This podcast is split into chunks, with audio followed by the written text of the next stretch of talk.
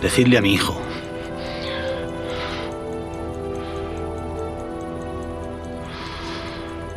Decidle a qué hora murió su padre. Decidle que yo... Ni siquiera sabrá tu nombre.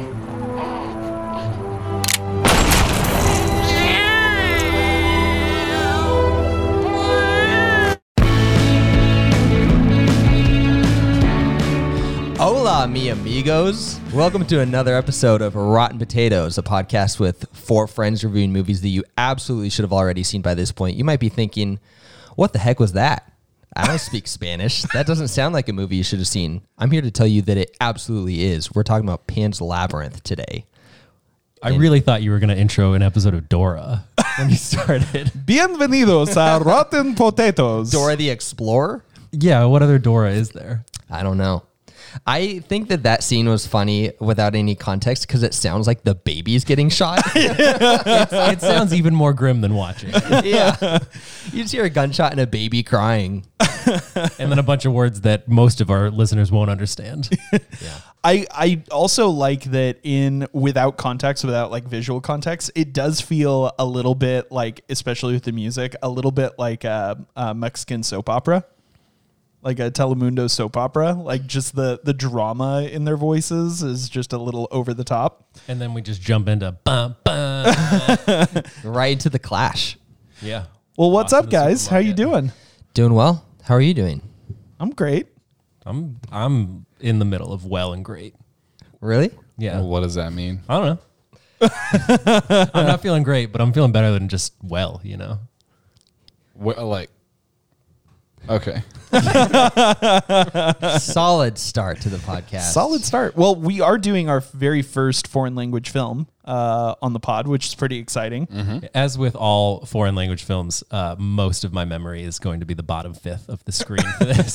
it's just a lot of subtitles, and I, I feel like I miss a lot because I, I don't remember I don't see a lot of the actors for a lot of the time because I realize I've just been like tunnel vision on the bottom part of the screen most of the movie. I would have thought that you would have gotten, uh, you would be a pro at subtitled movies by this point. I really, I I can't get. I don't know. You I, I haven't learned. Like I've, I've watched a bunch of Hindi movies with my girlfriend, and I know like four words. How do you have bad like peripheral vision? No, I don't feel like I do. I just feel like I really need to focus, and then I don't. I don't hear a lot of the words, and I don't know. I'm just terrible. Because like. I can watch their face and read in my periphery. I don't know. Because I feel like if I try to do that, then I feel like I'm like, oh wait, what did they say? I was focused on their face, so maybe I do. But I feel like it's just for these specific cases. Or maybe your screen's too big. It could be that that could be. I I actually love foreign language films. I'm a big fan. Uh, I have been for a while, but usually I need to be like in a mood to watch a foreign language film because it is going to require just that much more work. Um, but yeah, I've I've gotten pretty good at, and I do think that sometimes I actually miss some dialogue, but I'm letting like the I'm letting the what's happening on screen, the characters, what I've learned about them so far, their tone, kind of help me understand what's happening versus like focusing just on the dialogue, which I think is like, I don't know, for me at least, it's a fun way to You're like taking the Christopher Nolan approach. really. Yeah, Nolan like doesn't even think dialogue's important in his oh, movies, which is got why it. you can only Never hear hear like half of his movies, and people are like, "Why can't you make this better?" And he's just like, "Why do you guys care about dialogue? it doesn't even matter." Are you talking specifically about Tenet? More specifically, it's true. Of, it's true of Tenet more than any of his other movies, but I feel like it's kind of an issue in a lot of his movies. You know, Did you guys, before you jump into this, since I brought up Tenet, did you guys have trouble understanding what was happening in Tenet? I haven't watched it yet. I saw it in a theater, and I I still don't know what happened in that movie because I couldn't understand anything that was happening. I saw it in theater as well, and I understood most of it. I thought it was good. Props to you. I had such a hard time. I have to go back and watch that with subtitles. Which, to be fair, I watch most even English movies with subtitles because I still will miss a good amount. And so, uh, I was gonna say, kind of to your point, Jake. Like I, I now watch almost everything with subtitles, so I feel like I've gotten pretty good at it, and I like it more because I feel like I catch a lot more of what's happening. Yeah, I don't understand those people. Uh, I have some friends that, that you're one of them, but I have a couple other friends that it's like they always want to watch movies with subtitles. I don't get that, and it's not that. Uh, it for me, what it really is is it's like if there is subtitles happening, my eyes are constantly drawn down to it, and it's like I, I don't want that. So if I don't need it, I don't want to have a distraction. And it also, I feel like, ruins the delivery of a lot of lines because you know what is coming before it's said. And so you, Right. you're like, oh, well, I know what they're about to say, anyways. Yeah, because I I can read faster than it Yeah. can be. Yeah, especially like if there's something like really deliberately timed. Like, um, Right. My girlfriend watches move, everything with subtitles on as well, and then we put on a comedy special yesterday, and I was like, we got to turn these off. Like, we're ruining the punchlines. Yeah. That's, I mean, yeah. The, I don't watch comedy specials with subtitles. That's they were just kinda- already on, and then I had to go turn them off. Yeah. But I, I just like you know, I was like, I got to get rid of these. Yeah, for sure. They, I'm more indifferent. They don't bother me, and at the same time, like if they're there, it doesn't like. It's yeah, just it doesn't bother me either, really. So Zach, you nominated Pan's Labyrinth. Yeah, I nominated it. Um, I had seen it once before, and my memory of it was liking it. Um, I mainly nominated it because I do think it is a movie that everyone should see. Um, I feel like it was pretty like it, like it was a big deal when it came out, and I feel like it still kind of existed in the like cultural zeitgeist. Like people still kind of talk about it and whatnot. And I thought it would just make for like an interesting episode. Like I think our discussion about it will be really interesting. I have no idea like how Jake and Scott feel about it. So I think that that'll be kind of interesting. Um, but it wasn't this movie that I was just like that I have this deep love for. Um, I actually wasn't really sure how I was going to feel about it going back to it, and so it was a little bit of a risky pick, but I, I thought it would be fun to talk about. Uh, Jake and Scott, you guys were both uh, late bloomers. late bloomers to this, right? Yeah. Well, I had seen this before. I saw it uh, on like when it came out on DVD. I I, I didn't see this in theaters, um, but I distinctly remember my best friend at the time coming over and like spending the night on like you know a Friday night or something. And so we went to Redbox and rented this, and I loved it so much, and I was terrified by the the pale man like I, I but it wasn't like a horror movie so like i i loved it and uh it was it was super funny uh or it has been funny. Like every year that guillermo del toro comes out with a new movie i'm always like oh man like guillermo del toro like he killed pan's labyrinth and he's just let me down every other movie since pan's labyrinth uh, like I hated Shape of Water. Hellboys are super like pedestrian and awful. You didn't love Pacific Pacific Rim. like like I remember uh, fighting with a friend uh, about Pacific Rim. He was like, "It's gonna be awesome. Like, what are you talking about? It's gonna be so great. Transformers was so good, but this is like Guillermo del Toro doing Transformers. Transformers was so good. yeah, he loved was- Transformers. That's a hot take in itself. they were but when we were kids you know it was it was good and uh and he was like Guillermo del Toro Zach like disagree. Pan's Labyrinth Disagree. sure uh not the point Yeah, neither yeah, here yeah. nor there Yeah, yeah. and he was like but Guillermo del Toro did it and I was like I bet you my movie ticket and a beer that it's terrible and five minutes in to Pacific Rim he was like okay where do you want to go get beers like By the way, does uh, does Bradley listen to this? I don't know. Shout out to Brad if you're uh, if you're if you're out there. That that story's about Brad. I think he's out there. I know- It's just is he listening? I That's what I know he has listened to uh, the There, will be blood. Yeah. because he messaged me and told me he was very upset by your my rating. He might have given up after that. He might have been. I like, hope so. I feel like we probably lost quite a few people because of that. I would imagine so. Yeah, we may have. Yeah. I would imagine so. Go back and look at like listenership over that time period. Well, before we uh, get into uh, the the late bloomers, your your initial feedback, we'll do a little bit of just the facts. So this was written and directed by Guillermo del Toro. Uh, it was released uh, January nineteenth, two thousand seven, uh, and the other guys gave this a ninety five percent. IMDb gave it an eight point two, which is pretty high praise from both of them. Yeah. I mean the other guys are all over the place. It's just uh, barely better than Face Off. barely, barely better than Face Off. Uh, this is the highest rated uh, IMDb movie that we've reviewed since The Prestige.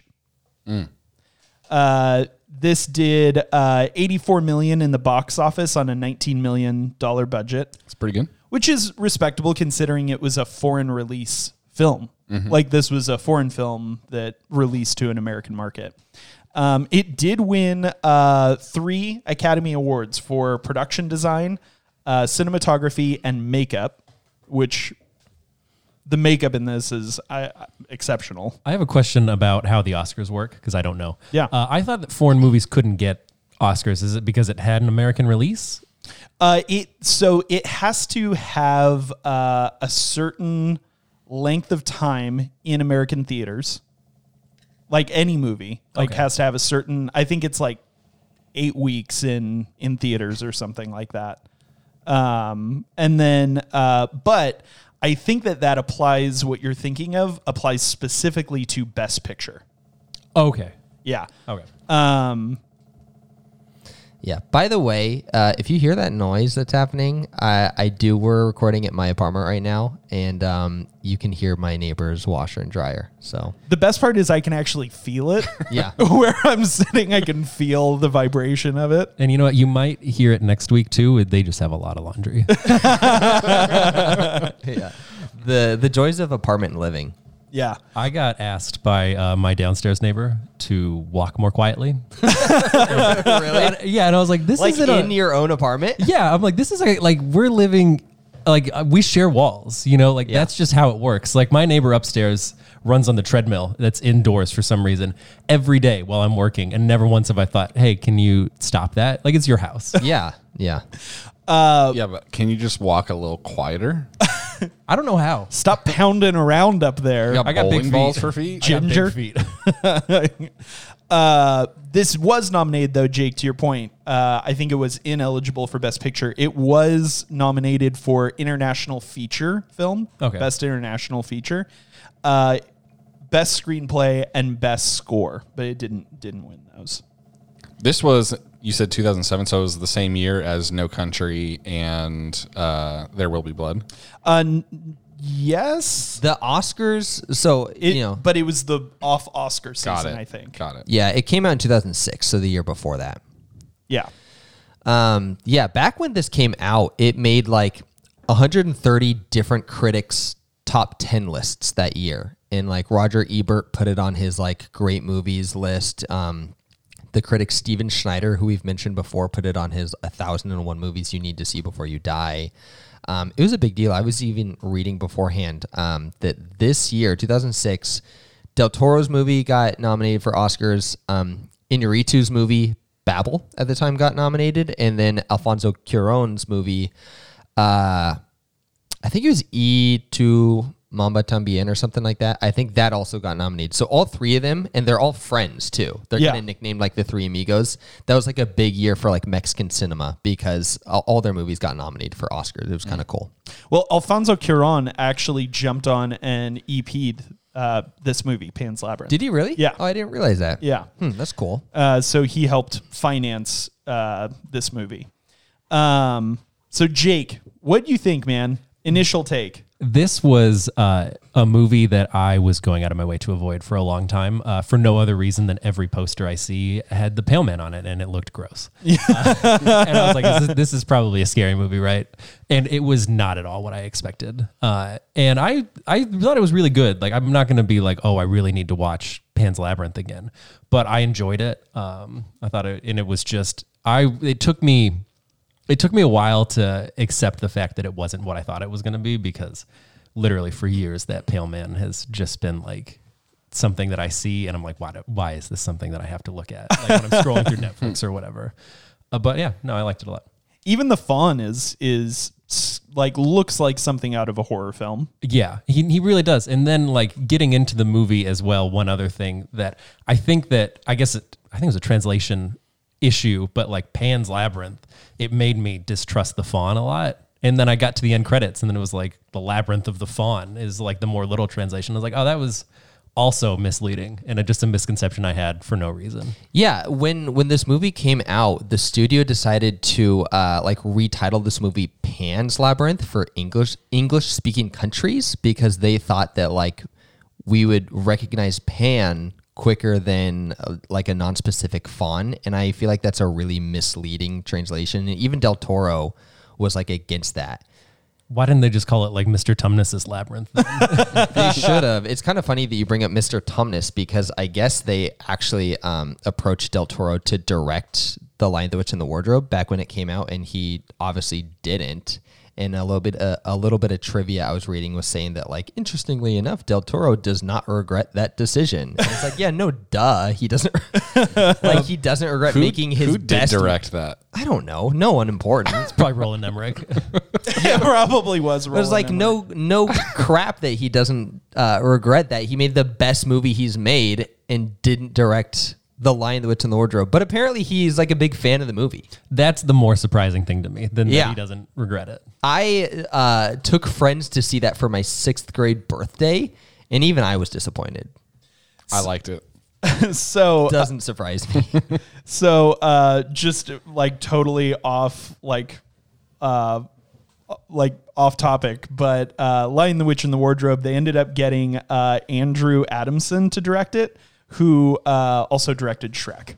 Oh, perfect. I love Oh, Shrek. you know what? Uh, speaking of, Shrek is coming back to theaters for its 20th anniversary. Do you think it's going to overtake uh, Avatar? It- yeah, it's it definitely Endgame, maybe Avatar. I might you know? spend every dollar I have to go see Shrek again. Yeah, I like all As the money. many times You're gonna use your Biden bucks. My Biden Go see it like 50 times. Yep. You could probably see it more than 15. I would hope so. So, Jake, you had They're said gonna be that expensive tickets.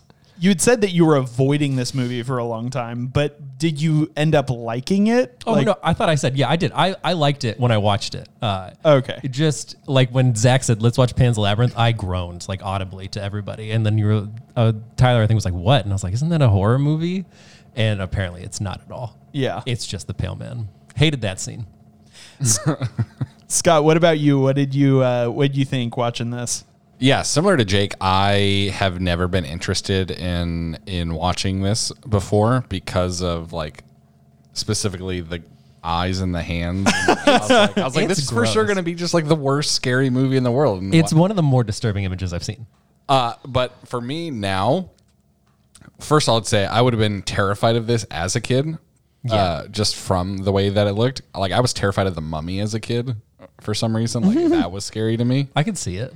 Um, but like watching it now, like it wasn't scary to me at all. So uh, I, I really liked it. it. I this has been one of the more enjoyable films that we've done on this podcast for me. And is it because you watched it at 1.25 speed? Yes, Did you ever knock it down, or you just kept going at one point two? I started at one point five. Oh, okay. And I was like, "That's too fast," and then I went back to one point two five. So you started at 1.5 and you're like, this is actually pretty good. Let's still watch it a little bit faster than we're supposed to. this is one of the more enjoyable movies I've seen. I think Scott just doesn't like movies. and so he's like, let's watch them faster. That's what it. it what it honestly was was I was on a time crunch and I was like, I have to watch this movie, but I only have this much time. You know what could have really benefited from a sped up speed, um, just from our watching it was the good, the bad, the ugly. Oh, I should have watched that at like three times three X. I just, uh, because I you know wouldn't what? miss too much dialogue. I could slow it down for the dialogue and still speed up at least two thirds of the movie. I'm just going to stop responding to it and just hope it goes away. He's just not going to take the bait anymore. I think also if you watch the Snyder cut sped up, then it's all actually like in real speed because there's so much slow mo in those movies. Ah, or in yeah. that movie. Did Snyder you Cut's watch the four Snyder Cut? hours, right? I've watched an hour of it so far, And? I think I've only watched two scenes because there's so much slow mo. Only two scenes have happened. Hmm. It's all just them running so slow. Everything I'm seeing on Twitter, people are like raving about how much better it is, That's a low bar. but I'm still very reluctant to want to waste my time watching it. do, do you like the DC movies at all? Like, do you? Wonder Woman, the first one was great. You might like it then. Did you like Man of Steel? Uh, I felt like it was a weird tonal movie for Superman, but I thought it was fine. My assumption is that you will think it's better than the original Justice League, but you're still not Still gonna like gonna like really it. love it. Yeah. Is it so much better that it warrants another hour of movie? Mm, well, I mean, I've only seen the first hour, so I can't really. But I'm gonna guess no. Do you remember the the first one? Like, do you feel like there's a lot of? I never different saw the things? the original. Oh. yeah. So this is my like first time in. So after dipping this, you my got to go toes watch into- the original cut. Yeah, I might actually just to see how much worse it is. Yeah. Yeah. Seven hours of Justice League. Sounds good to me. So, uh, what what uh, what were some of the things in uh, Pan's Labyrinth that like worked for you guys, didn't work for you guys? Oh, I did want to say too, because you guys were talking about it, and I just forgot to say it with uh, the whole title change to Pan's Labyrinth. I never thought of the god Pan. I it completely flew over my head. Like I didn't connect it to a faun or anything. Even after watching the movie, until we had this conversation today, I never thought of the god Pan. That's funny. So I thought for the last, you know, I saw this in 2008. So for the last, whatever, you know, 12 years, uh, I thought that it was Pan you thought the faun was Pan. until we went to go do this. I watched it through this time, realized that he's never addressed by name, and then watched a bunch of, uh, you know, interviews with Del Toro and found out that like Del Toro was like, yeah, no, this is not Pan. Uh, that was a, a a poor translation for Americans, and uh, he said that like he would never try and make a fairy tale with the god Pan because it would be too terrifying, and like an eight year old hasn't like. That like there's no good reason for me to show an eight year old interacting with the god Pan. Like so it was a very like uh, like Guillermo del Toro like knows his mythology and was like definitely not. And then uh, in American audience, you know, American markets, they were like, yeah, Pan's Labyrinth, that's better. So like completely against the the intent of the I'll, the I'll also say I never, uh, I still didn't trust the faun, even though I didn't think it was Pan. Interesting. Yeah, I didn't trust him, but I think that that played into it. So Yeah, I didn't trust him just because of the way he was acting.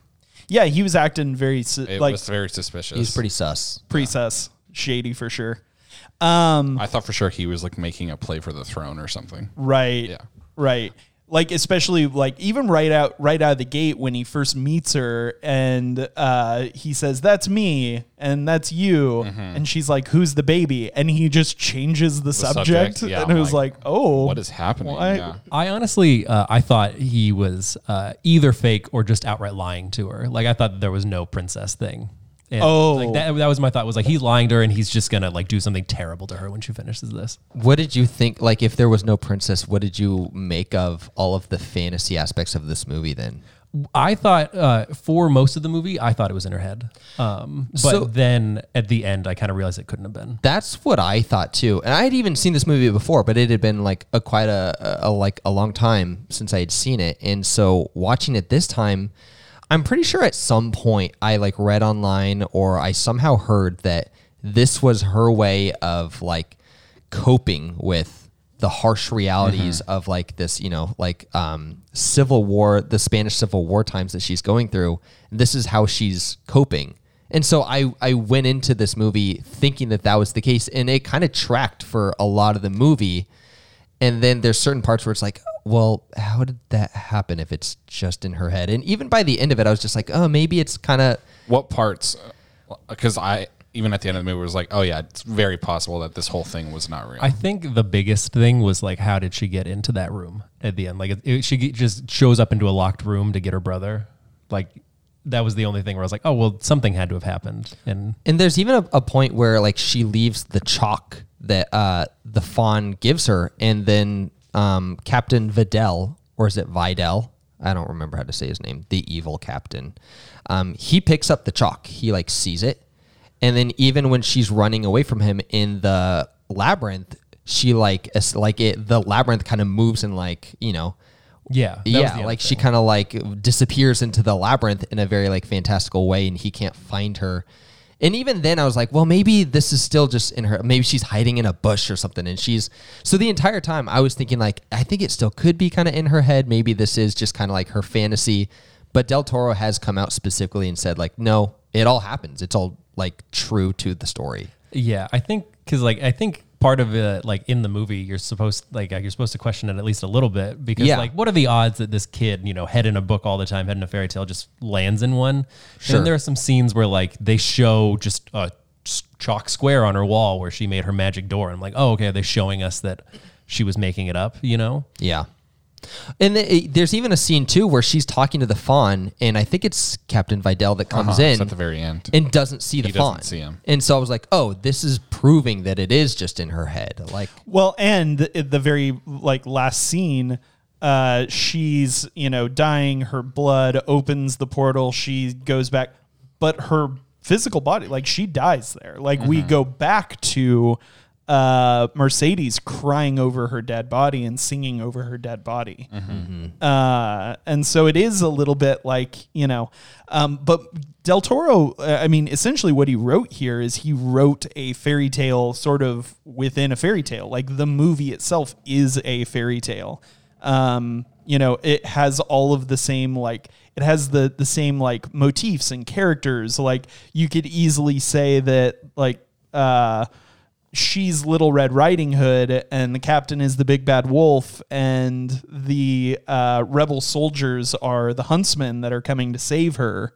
Uh, you know, at Mercedes' behest, kind of a thing. Like it, it has a lot of those same fairy tale kind of like tropes where these characters, for the most part, are really like static and really like simple in order to explain a moral.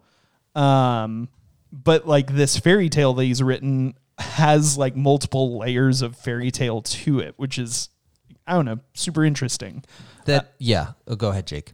I was not saying anything. I started to say Oh, something again. Go ahead, Tyler. Oh, I was just gonna say, and, and like Del Toro talking about this film and talking about like fairy tale in general, um, has said that like uh, he believes that like monsters exist and and like fairy tales, what they all are, is it's a way of like externalizing internal conflict, and so that's what's happening with with uh, O- Ofelia. Uh, the entire movie is all of these things, all of the like fantasy are like externalizations of her internal conflict. So I like I, I think it's a, a totally legitimate thing to say, like in, a legitimate interpretation to say that like it didn't really happen, but it also really did because it's a fairy tale. Yeah. Hmm. Those are some good points. Um, to kind of go back to your question that you asked earlier, uh, I think that pretty much everything about this movie really works for me. There, I, I don't know if I can think of anything that doesn't really work for me. Um, I think from the get go, it's it's really well made. Uh, it's pretty clear how intentional Del Toro was when he was making this, um, down to uh, the set design. We were reading about how in all the fantasy scenes, um, the set design was designed to kind of be a little bit more circular to kind of represent like this fantastical world. And then all the non fantasy scenes were much more like straight and angular. And Tyler, you were even kind of talking a little bit off air about the use of color and kind of what that represents. How all the fantasy scenes, or most of them, are very like uh, using a lot of golds, reds, and then all the non fantasy scenes are a lot of blues, very cold colors. Um, so I- think it's cool just how intentional Del Toro was when he was making this. I feel like for the first two acts, I was into it, but my thought was, you know what, like uh, this is clearly very good but I'm having like I'm not hundred percent there yet. Like I, I'm liking this, but I don't know if it's leaving the same impact that it maybe did the first time I watched it, or that it is for most people. And then the ending really sealed the deal for me. Um, I really, really love the third act, and I feel like that's when it like really all comes together. I think the ending is really great.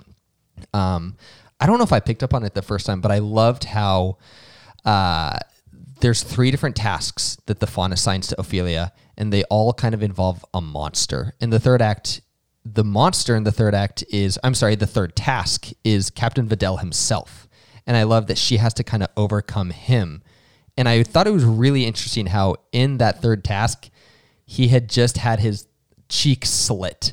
So he even looks monstrous. You know, like he he almost kind of looks a little fantastical and scary. Not as scary as the Pale Man, but like kind of close. You know, I thought that was really interesting, and I love. Uh, I had completely forgotten that Ofelia dies. Captain Vidal shoots her, and that her blood drips down into the portal and opens up the portal. I thought that was such a a really creative storytelling plot or device, I should say. Um, I really loved that. Um, and there's nothing more satisfying than Vidal walking out with his baby and asking Mercedes, like, please tell my baby his name, and her cutting him off and just saying, no, he'll never know your name. And then Vidal getting shot through the head. Uh, it was such a, a, a satisfying scene um, that by that point I was just like, I'm 100% in. I love this movie. I think I like that was uh, that was the best part for me was that ending. It was very super satisfying because he they did a great job of making him so Awful, hateable. yeah. Like you you just hate him from the minute you see him. Um, I mean, if I was gonna pick nits at things, like I'm like, oh, these are really trivial tasks for this ancient prophecy for the princess to go through. I was kind of thinking, I was like, that's all she had to do was walk in and not eat some grapes and like grab a knife, and she she couldn't. She couldn't do it. What was behind the other doors? I wonder. I don't know. And why did And like the why one the little fairy- fairy point to the middle one? Right. Well, I think that uh, I think that it, that was alluding to the fact that she is the princess. That the fairies are like intentionally kind of trying to misdirect her to see if like she will just obey or if she'll go with her gut. Because that's like the Del Toro said that that's like the central theme of the movie is obedience and disobedience.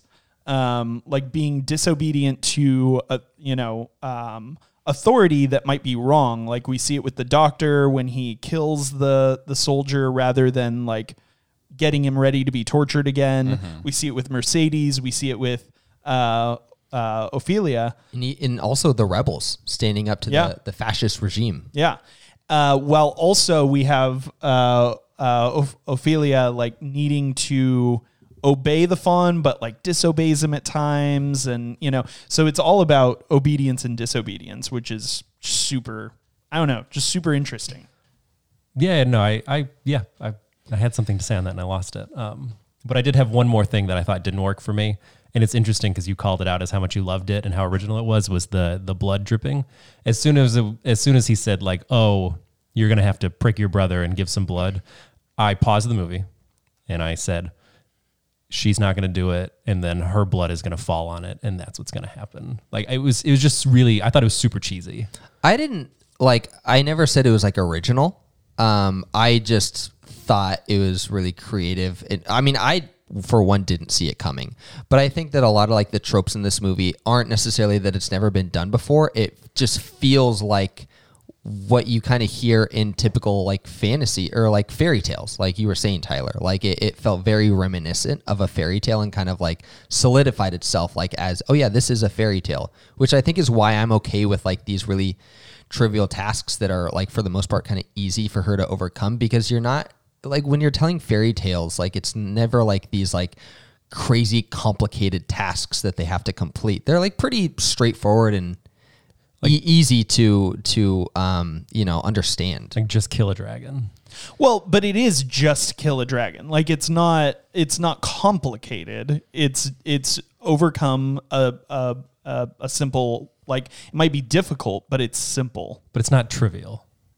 Well, I think it is. Well, it, it's just as trivial as as uh, kill the the monstrous toad that is like kill a dragon and kill the monstrous toad that's poisoning the tree. Like it's it's not trivial necessarily, but it is simple. Interesting. By the way, one more thing that I thought was definitely magic was the the tree came back to life at the end. I thought Yeah. that was the big one of the big re- like mm-hmm. confirming. Yeah, the, The- the that little is the very sprout. last scene, the the flower sprout. Yeah, that that they say uh, that um, she returned, but uh, there are she left s- like small marks of her presence on Earth uh, that only those who are looking can can see it, and then the the the fig tree blooms again. Yeah. Yeah, that was really cool. I like that a lot. Yeah, I, I thought one of the interesting things about this movie, and we- probably because I've never really seen it done like this before, was like the fairy tale mixed with the like hyper realistic, like gory nature too of the movie, Oh yeah, where like it, um, I almost want to say like jarring in a good way. Like it, Yeah. you keep getting ripped back and forth between these two different stories, um, but you're super invested in both of them, and you're not really sure how it's going to pan. I just, I just really enjoyed it. I thought the whole thing was really good. In the real world was just brutal. Yeah, I, almost as brutal, if not more brutal, than the fairy tale world. Yeah, I mean, there's just there's like torture scenes. There's like just like brutal murders, and I'm I, like I just like sat and like kind of like cringed watching those. It was just like so jarring and so like ugh. I had completely forgotten how much of this movie, like the the fantasy scenes, are make up maybe like twenty five percent of the movie. Like I mm-hmm. I had kind of forgotten how much of this movie really is actually just the the reality of this post Spanish Civil War. You know, Right. Um, and I think that that kept me a lot more interested this time through. Um, I, I was a little less interested in Ofelia and her her tasks and her adventures than I was Mercedes um, and the doctor trying to uh, assist the rebels um, and, and everything going on with that. And it's kind of funny, like, uh, I think we all kind of talked on or talked off air um, about that that murder scene with the bottle when yeah. Vidal's smashing that guy's face in, and how that's kind of the first moment we were like, "Holy crap! Like this is Like, what is this? this is intense. Yeah. And it's kind of funny. Back when this came out, um, a week after it was released in Mexico, they had to uh, put on the posters that this movie contains graphic violence because families were bringing their kids because they just assumed this was like a fairy tale fantasy movie that kids are going to enjoy. yeah, just, like the little princess girl, you know. Yeah. it's the fun. It's not that at all. but yeah, no, I, I agree with you, Scott. I can't really think of another movie where like uh, it's a, a fantasy movie with these scenes of brutal, like harsh violence. Mm-hmm. And I, I think that that's really compelling. And And I was gonna say, I think another thing that really worked is like I feel like in movies like this, where like we have the protagonist and then like we have this like kind of like second story. A lot of times, I just don't care about the second story. I'm like, just get me back to the main person, and I didn't feel that way in this. Yeah, movie. like yeah. they did it really well. Yeah, and I think one of the things that lends itself to that is that uh, I don't know, uh, I don't know if this is maybe conscious or subconscious for me, um, but it it's because the second story, you know, I, I guess both of them are are really just parallels of each other. Uh-huh. You know, like everything that Ofelia is doing has everything to do just in a very abstract way with what's going on around her. Um, and like even like some of the other like fantasy, you know, things, some of the magical, some of the magic things that that happen, like the the mandrake root, like that all like it has to do with her mother and her you know belief in magic to to heal her mother kind of a thing and and how that conflict within her is is like being externalized i i I think that they all overlap so the the two stories overlap so much with each other that it's like they're they're inextricable. You you can't untie them. Like I think it would be a worse movie if you got rid of one of the two. Yeah, it's Arcs. because like they're definitely like it would definitely be a worse movie, but they're all and they're like definitely like parallel. But I think they are completely parallel. Where like they didn't necessarily need to, to Intersect. touch, and they they don't. But at the same time, you you need them both. Yeah. To balance. Yeah. They like sort of like counterbalance each other. Uh-huh. I actually, so I thought there was going to be more Pale Man in this movie, and I think I could have used more Pale Man in this movie. Honestly, there was too much pale man in this movie for me. are you, you're like Christopher Walken, like, I just give me more Pale Man. Not like that, like where like I'm just like Pale Man was the only good thing. Yeah. Um, but it played actually such a small role. Like I was Yeah. like, why is this the poster? Oh, Well, sure. I think I think too, like uh like on most of the posters that I've seen, like official posters, is just like the labyrinth.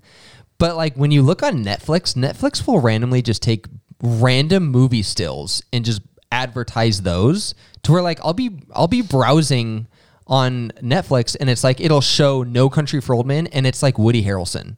And it's like he's barely even in the movie. Like, why are you showing me this? Yeah. Or like Rami Malek for short term twelve. I was like, what what are you doing, Netflix? Like you are not really advertising your movies well. And I think Netflix would just show that picture of the pale man. so you do think it's like this big part of the movie. Yeah, it's interesting that you talk about that because I've been misled by Netflix so many times. Yeah. Where I'm like, oh, he's in this movie. And then I'm like, oh, he was in that movie for just a minute. Yeah, it's the weirdest thing. But how great is the Pale Man in this movie? I have a fever. and the only prescription Is more eyes in my hands. is more pale man. Uh, apparently, back when like uh, the initial release or like the the premiere for this movie, Stephen King went to see this too, and he was sitting right next to Guillermo del Toro. And del Toro says that like during the Pale Man scene, Stephen King was like squirming in his seat, was like so uncomfortable, and del Toro uh, like that was a really cool moment for del Toro, and he said it was like. What did he say? It was equivalent to like winning an Oscar or better than winning an Oscar. Honestly, the the saggy skin and the skinny legs were way more weird for me than the eyes and the hands. yeah. And I think like what's even more disturbing than eyes in the hands is seeing eyes laid out on a plate and then hands that clearly have eye sockets in them. Yeah. like that's way worse. And like to a lesser extent, like all the children's shoes in the corner, like the, even that in itself was like a little like well, and then all the paintings of him eating and Yeah. killing children. yeah. So- and, and then him taking a, a bite out of those fairies, which apparently to like achieve that effect, uh, Doug Jones, who was the Pale Man, um, he had to like bite condoms filled with fake blood. Interesting. It is a, it's a It's funny the uh, bold choice on Del Toro. How did all those children get there? well It's- in it's the a fairy paintings, tale. I don't know. In the paintings, it looks like you know he would the the pale man was going to villages killing children and then maybe bringing them back to his lair and for whatever reason he's now dormant for whatever magical reason um but uh, we we've talked a lot about like the some of the cinematography. We've talked a lot about uh, the plot, like the writing, the storytelling.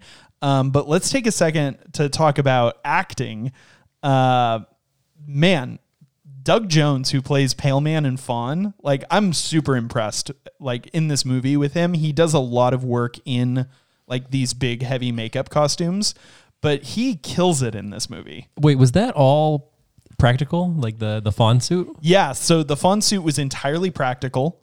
Uh, the only thing that wasn't was he had uh, like because he has faun legs, the the knees bend backwards, and so his uh, from his knees down was like a, a green screen like suit kind of thing around his legs, so that they could like pull his legs out, and so he it was like stilts that went like forward from his knees and then back to had a you know ninety degree bend back to his uh, feet, but it was a fully practical suit, uh, and his mouth for both uh, the uh, for both the faun and the pale man, like that was his mouth acting, like it like it. It wasn't like a animatronic or puppet mouth or anything like that. Yeah. So w- he was the one delivering his own lines and Well, it was really interesting. I was reading that um, that Doug Jones was the only non-Spanish speaking actor on set, and so he had to memorize all of his own lines in Spanish, but he also had to memorize everyone else's lines in Spanish too, so that he knew then like when his line was coming up and how to respond to it and whatnot. And so they recorded all of his lines in Spanish, and then they ended up using a different Spanish actor to re-record the Faun's lines. And so Doug was kind of like, "Oh, I did that for nothing," but it actually ended up making that Spanish actor, um, the voice actor, uh, able to do his job better because then he was able to like read or, or, like Match know- the inflection. Yeah, exactly, match the inflection and whatnot. Yeah, I uh, I I thought it was really cool that he like worked on that to like deliver his own lines because like he has this ridiculous suit on for hours. It takes like an hour and a half to put the faun suit on. And then he's delivering all these lines in a language that he doesn't know. And I was watching an interview with uh, one of the makeup artists, uh, and he was saying that uh, like Doug would always like beat himself up and like like asks to reshoot if he didn't say a line perfectly. Like he was just that committed to like nailing it. So did he know what his lines meant, or did he just memorize them? Because that has got to be, I don't know what would be more Well, impressive. both. I think that he he memorized them as they were. Uh, but you know, Guillermo del Toro, I'm sure, worked on like explaining to him like what he was saying scene for scene, so that he could get the, you know, Emotion, right? emotion right. that was what I was going to say. Is like if he's just memorizing these, how is he so like spot on when he's delivering. but he didn't learn Spanish to do this. It was just more so like he memorized the phonetics of his line, and then Guillermo del, del Toro would just be like, "Yeah, you're saying this," you know, like approximate. Just what a commitment to not learning Spanish. Well, and it, he was the only uh, Zach mentioned he was the only non-Spanish speaker. Guillermo del Toro was the only bilingual person in the production of this movie. So Guillermo del Toro is the only person that Doug Jones could talk to. Everyone else only spoke Spanish. Uh, Wow, I'm I'm surprised he didn't go nuts like playing the pale man and he only had one person to talk to and everybody else is just probably like he's got so many people to interact with giving him makeup and costuming and he only can find the director of the movie who's got to be so busy. Right. Yeah, exactly. Well, and I guess Guillermo Guillermo del Toro in this movie kind of made, uh, and and maybe other movies, but kind of made a name for himself for being like a very like heavy-handed director, like very involved in everything. So like the both like for the makeup, like both uh, the faun and uh, Pale Man, those were like he, you know, he worked with a studio that you know built the thing, and I guess like they had to keep remaking it and remaking it and remaking it because Guillermo del Toro would be like, nope, not good enough, not good enough, and uh, the the prototype lab that made this, you know, did the design and made the the prototypes and everything like that, were like super annoyed because they're like most directors they say like we want a scary faun, we make a scary faun, and they say, man, that was great. Moving on, but like Guillermo del Toro was just very uh, meticulous about about that, and like you had mentioned, Scott, the the saggy skin. So Guillermo del Toro had given them the direction of he wanted a someone who used to be fat that had then lost all of their weight. Mm-hmm. So like the idea that like this this creature used to be fat off eating children, but hmm. now is you know So did Doug have to put on a bunch of weight before and then lose it all? yeah that's how that works. It's He had to put that was his real effects. skin. Yeah. That was So his- before the pale man scenes he had to put it on, but then he had to lose it and then For get back to normal scenes. weight to get back to the faun, you know? yeah. So on a scale of like one to taking a year to fill an elevator with blood and shoot it, like how how nitpicky was he? Uh, not not quite not quite Kubrick nitpicky. Okay. Uh, but in that same vein, like very like I think that Guillermo del Toro, at least in some of his movies, I, I don't know, some other movies, it seems like he phoned it in, like Pacific Rim. How come um, Pale Man had to bring his hands to his forehead to s- like like just because your eyes are on your hands Just doesn't to, you have to just do to this? look creepy. Well, I mean, yeah, and he didn't always like. There's right afterwards, he just holds his hand out to look around. You know, I'll tell you what, Pale Man looks way creepier to me when his hands are at his face for like uh, that And he's creeped got me those, out way those more. long fingers. oh yeah. Ugh. Yeah. I think that yeah, I think the creepiest part for me is when you see his initial hand like twitch, and it kind of shows he's like coming to life in those long fingernails. What uh, he's really just doesn't like to share food. Yeah, Yeah. Yeah. he, he like he likes to sit in front of food and then not move for centuries. and then when somebody takes two of his centuries old grapes, he freaks out. They must have used uh, some GMOs on that. Oh yeah, lots of lots of GMO. All organic. yeah, those grapes survived better than McDonald's French fries. Yeah. Uh, what about uh, some of the other actors? Because obviously, a lot of these, pretty much all these actors, are new for us. Mm-hmm. Because I, I honestly loved all the acting. I thought they did a great job. There wasn't anybody who pulled me out of the story with their acting. Like I was fully in it the whole time. Yeah, no, I'm the same way. Um, I think the the character that I was drawn to the most in this time around was Mercedes, and I thought the I thought she did great. I I don't remember um, the actress's name, but whoever played Mercedes, I thought she did a really really great job.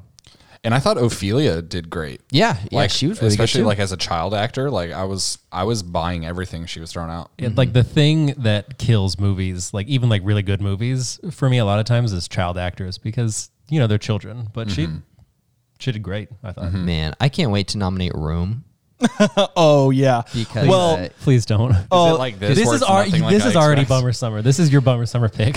no, it's No. more so just because Jacob Tremblay in that movie is one of the best child performances I've ever seen. I He's prefer so Ethan good. Tremblay. everything that ev- like I'll I'll follow this rabbit trail for a second, but for real, ev- like Jacob Tremblay is a national treasure. Like everything that he does is so intense. So he was in uh, Doctor Sleep.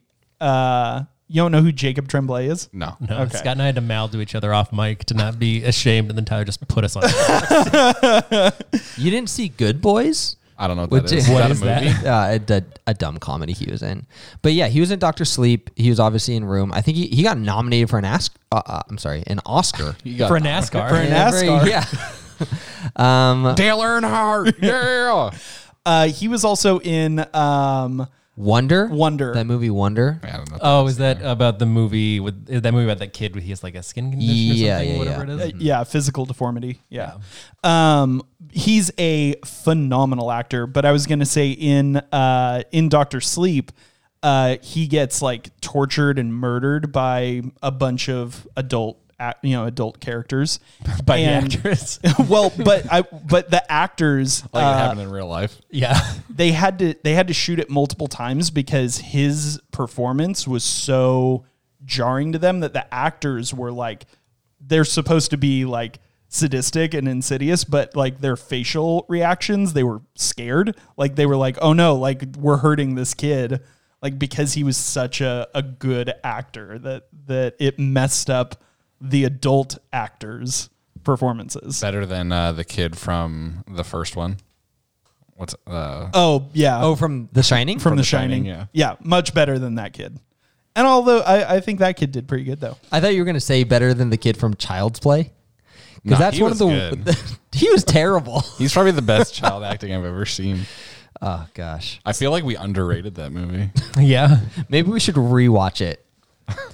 For, I Let's do that, and Spooky there will be October. blood uh, side by side, and see. So which like we all watch Child's Which, Play. what do you mean? Which one? one, which one we like better.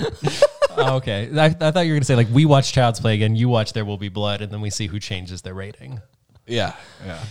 So the the other actor that I, I really liked Ofelia as well, that that actress, uh, Ivana Baquero.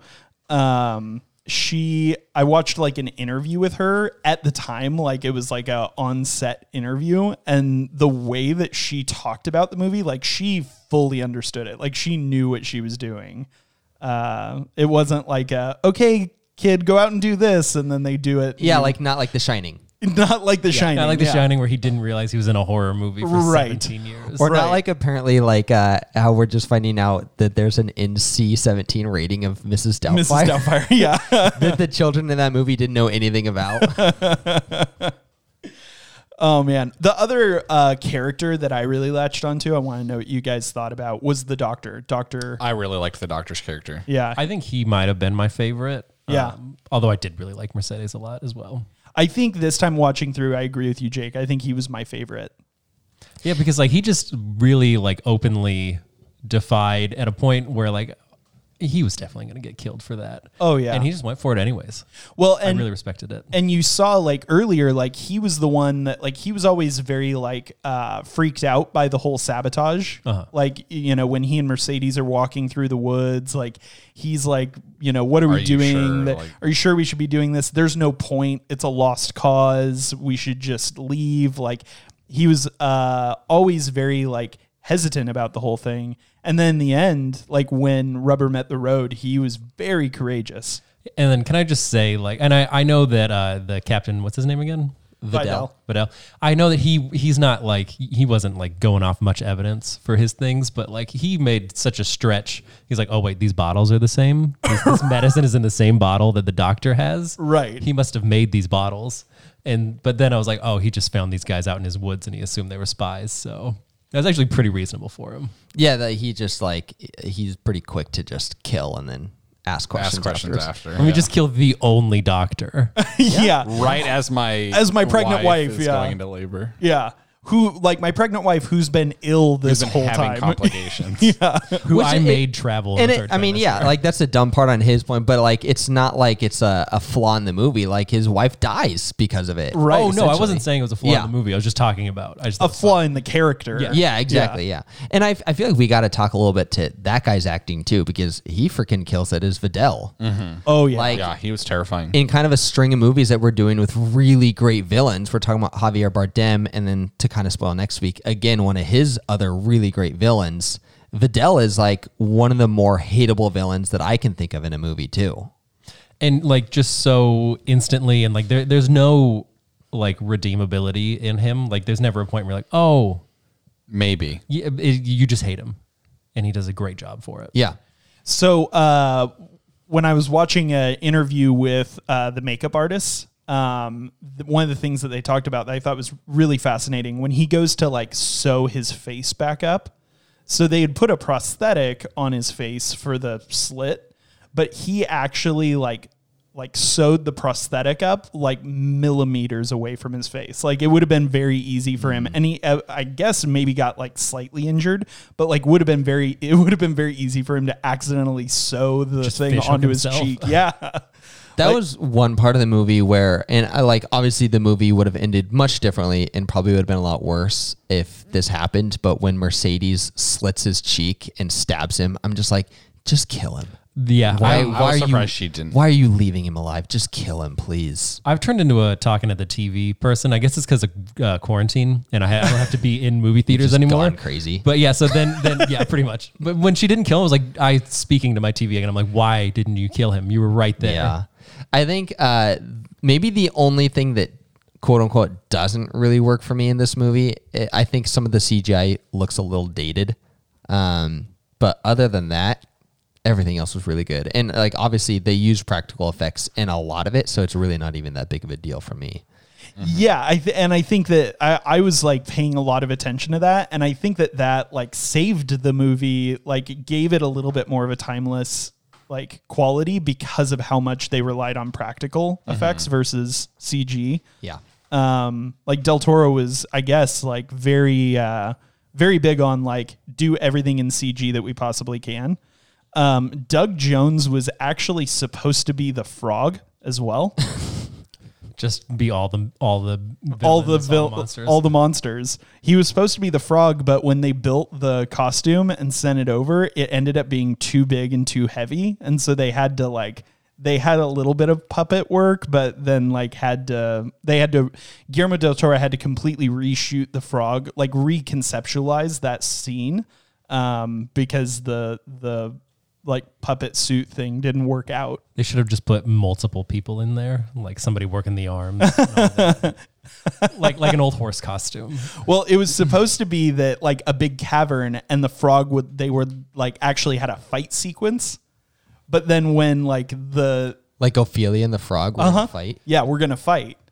And then because I'm of glad that didn't Yeah. I'm, I'm glad This this is uh, happen too. like another one of those like Jaws cases where Yeah. like those limitations just it made it better. it did, yeah, it totally did. And so Guillermo del Toro was like, okay, let's just put them in the tunnel and then we'll like rewrite the story to like have some other, you know, resolve. yeah. And honestly, the frog CGI was not that bad. What was way worse than the frog CGI was the bugs. Yeah. The bug. Like you could tell every Oh. single bug was fake. yeah. Yeah. Yeah. She was so calm about having all those bugs on her face. yeah. Yeah, that I would have been once a bug crawled on me, I would have been out. I would have been like, I don't care about magical kingdoms. Like Yeah, no, I'm out. it doesn't matter to me. Once I had to ruin my mom's dress that she like made for me. I would have been like, no. No, I don't want to hurt my mom. I might be a princess, but I'll probably never find out. I do want to say one thing that really didn't work for me in this movie, like the one fly in the ointment was the mother. And I think part of it is like her character, but part of it was like the actress. Like I just didn't believe her at all. She just I I don't know. Hmm. I just really didn't like her the whole time. She really took me out of it. I didn't I didn't really have a problem with the mom. Yeah, I didn't either. No, I mean I wasn't like, oh, she's so great, but I also was never like, why is she here? Got it. Yeah. Yeah, I mean, totally subjective on my part. even uh, we've kind of talked a lot about the acting from a lot of the like main characters. I thought even a lot of the um, like rebel soldiers were really great too, and felt like kind of fleshed out characters, like the guy who has to have his leg chopped off. Like it, they kind of just added like some nuance to like even the really small characters like him, to where it's like y- you can kind of like picture the role that he has in um in their army and the kind of character that he probably is. And then like I really liked how they gave the guy who ends up getting captured by Vidal like that stutter. Like Yeah. they could have had just like some random non-specific rebel get captured, but they they gave this guy a stutter and kind of like added a little bit of character even to him too. And like even to your point about them feeling a little bit more fleshed out is like we hear about the leg guy at the beginning of the movie, Right. And then we come back to it, and you kind of already feel like you know who he is. Yeah. Yeah. Well, and the thing with how they did the guy with the stutter, like it was um, one, it built up the underdog scenario in our minds, and then also it showed even more of his just villainous. Like, not only was he messing with him physically, he was messing with him like emotionally and mentally. Yeah, because he tells him like if you can not stutter, like if you can count to three without stuttering, then I'll let you go free. that whole scene was like so like my my heart was in my throat. Like i had forgotten that scene entirely. It's one of those things that you know when you see it when you're 18 not something you latched onto. Mm-hmm. But man both of them like the the writing in that but also just the delivery of both those actors was so uh tense and like i'm rooting for this guy like come on man you can do it Yeah. uh it was so good I thought he was gonna do it, and then he still wasn't gonna let him go, and I was gonna hate him more for it. Well, I was nervous. I think one of the things that I was holding in suspense is that he was going to stutter, say three, and that he was actually using him as the countdown for his uh, torture. That As soon as he said three, he would like hit him or something like that. Like, oh. But that's just how like sinister Vidal was. Mm, yeah. All right. Jake, s- spin Yeah. spin that track. Oh, I thought you were gonna tell me to count to three. If you can count to three without being a ginger, I'll try. Will you guys stop bringing up the good, the bad, and the ugly? If you Yes. can change your hair color spontaneously, There's hair dye. yeah, I will stop talking about good, the bad, and the ugly. All right, Jake. Uh, let's start with you, man. What would you give this movie, I'm gonna give it an eight point five. Scott, I'm gonna give it an eight point seven. Zach, I'm also going to give it an 8.7. and I'm going to give this movie an eight point nine. Uh, so, just as a reminder, the other guys gave this a 95%. Uh, IMDb gave it an 8.2.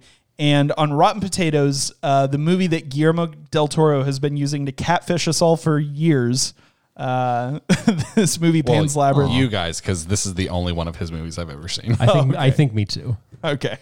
Uh, this movie is an, You haven't seen Hellboy? I thought. No. Oh, I have seen Hellboy. Yeah, it's not good. yeah. But you- I didn't, were you guys? I guys- wasn't using this as the base for watching that. Hellboy looked dumb. Were any of you guys excited when it originally announced that Guillermo del Toro was going to make The Hobbit? No. Wait, they? I didn't. I didn't know that they said that. Yeah, he originally was who was going to direct The Hobbit, and then he like dropped out for some reason. Was he gonna make it one movie? Then I would have. I think he was going to make it two, And I actually, I feel like it probably would have been better because I think he dropped out because he didn't like what the studio was trying to do.